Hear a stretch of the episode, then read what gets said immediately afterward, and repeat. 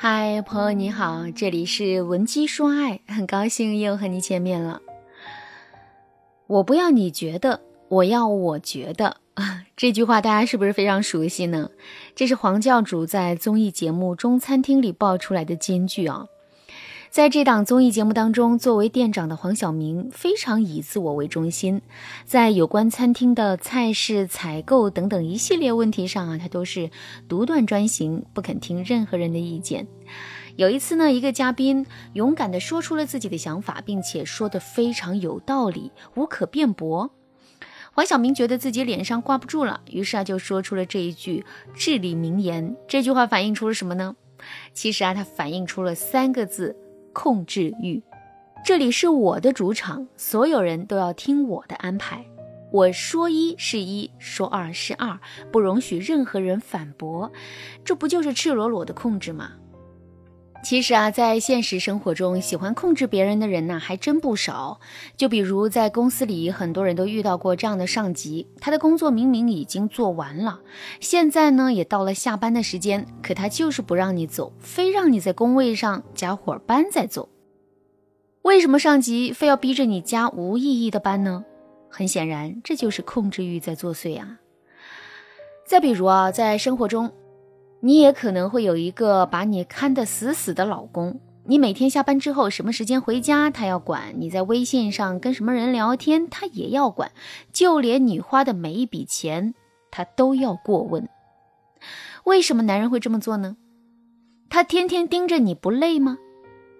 其实啊，男人之所以会这么做，就是因为他对你有很强的控制欲。那种控制不了你的无力感带来的痛苦，要远远大于天天盯着你的劳累带来的痛苦，所以男人才会如此不知疲倦的盯着你的。可是这种控制带来的结果是什么呢？首先，被控制的那个人会感到非常窒息、非常痛苦，因为他的一言一行都在男人的监管之下，他就像笼子里的金丝雀一样，没有任何的自由。另外啊，并不是女人乖乖听话，男人的控制就会减轻的。事实上，男人对女人的控制是永无止境的。女人越听话，男人控制女人的欲望就越强。但女人的忍耐力并不是无限的，所以早晚有一天，女人会想要摆脱男人的控制。男人肯定不允许女人摆脱自己的控制，所以两个人的感情啊，发展到这个阶段之后，男人就会用家暴的方式来进一步控制自己的女人。电视剧《不要和陌生人说话》，我们肯定都看过，里面的家暴男安家和就是一个控制欲极强的人，他不允许自己的妻子跟其他男性说话，也不允许妻子有任何的隐私。如果妻子不听话，或者是他怀疑自己的妻子不听话，他就会对妻子拳脚相向，一直打到妻子满脸是血为止。跟这样的男人一起生活，我们的婚姻肯定会变得非常的恐怖。那么，我们到底该怎么做才能阻止自己控制欲很强的老公一步步沦为家暴男呢？下面我来给大家分享两个实用的方法。如果你想在这个基础上学习更多的方法，也可以添加微信文姬零五五，文姬的全拼零五五来获取专业的指导。第一个方法，多肯定男人，但不接受男人的控制。心理学家认为啊，男人的控制欲很强，这是他内心缺乏安全感的体现。由于内心缺乏安全感，他们对外界的人和事物啊产生了强烈的不信任感。他们不愿意把自己交给别人，可是却会想尽一切办法把所有的东西牢牢抓在自己的手中。只有这样，他才会感觉很安心。那听到这儿，大家肯定都知道了，一个外表强势、控制欲极强的男人，内心往往是无比自卑的。从另一个角度来说，是男人内心的自卑，最终导致了男人的控制欲。所以，想让男人对我们的控制欲降低，我们就要想办法让男人变得自信一些。比如，我们可以在男人擅长的事情上，或者是男人实际做出成绩的事情上，多夸夸他。在平时的时候，我们也可以多表达一下男人在我们心里的重要性，以及我们是如何离不开他的。但是我们一定要记住一点：我们可以夸赞男人，但我们永远不要在男人面前放低自己的底线。我们要知道的是，人的欲望是无止境的。如果我们为了避免冲突，就一味的去满足男人的要求，甚至不惜放低自己的底线的话，那么男人只会对你越来越过分。就比如，男人要求你每天晚上八点之前必须到家，这是一个无需，这是一个无理的，这是一个无理的要求，因为这个要求剥夺了你的自由。在这种情况下，如果你选择顺从男人的话，那么男人之后啊，肯定会对你提出更过分的要求，比如他给你发的消息，你必须在一分钟之内回复等等。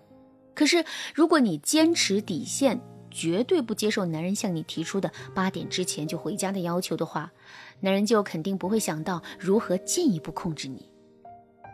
第二个方法，区分好价值和评价。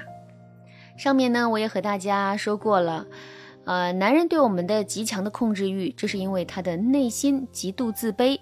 但是我们是否能够被男人控制住，这主要取决于我们是否坚信自身的价值。其实啊，我们通过研究发现，很多被男人控制住的女人，都有一个特点，那就是她们本身是讨好型人格。讨好型人格的特点就是，他们总是会习惯性的去委屈自己，并且用讨好别人的方式来换取别人的良好态度。为什么我们会有讨好型人格呢？其实啊，这主要是因为我们发自内心的认为自己是没有价值的，再加上男人一直在打压我们，那这种打压就让我们更加的区分不了我们自身到底有没有价值了。所以啊，在男人的打压之下，我们就呈现出了更严重的自卑。与此同时，这种自卑感也会让男人变得更想控制我们。就这样，两个人的婚姻进入到了一种恶性循环。想要打破这样的恶性循环，我们就必须要区分好，到底什么是我们自身的价值，什么又是男人对我们的评价。比如说，男人说我们做饭不好吃，是个废物。这个时候，我们千万不要认为我们就是做饭不好吃就是一个废物，而是要认识到这只是男人对我们进行的片面的评价。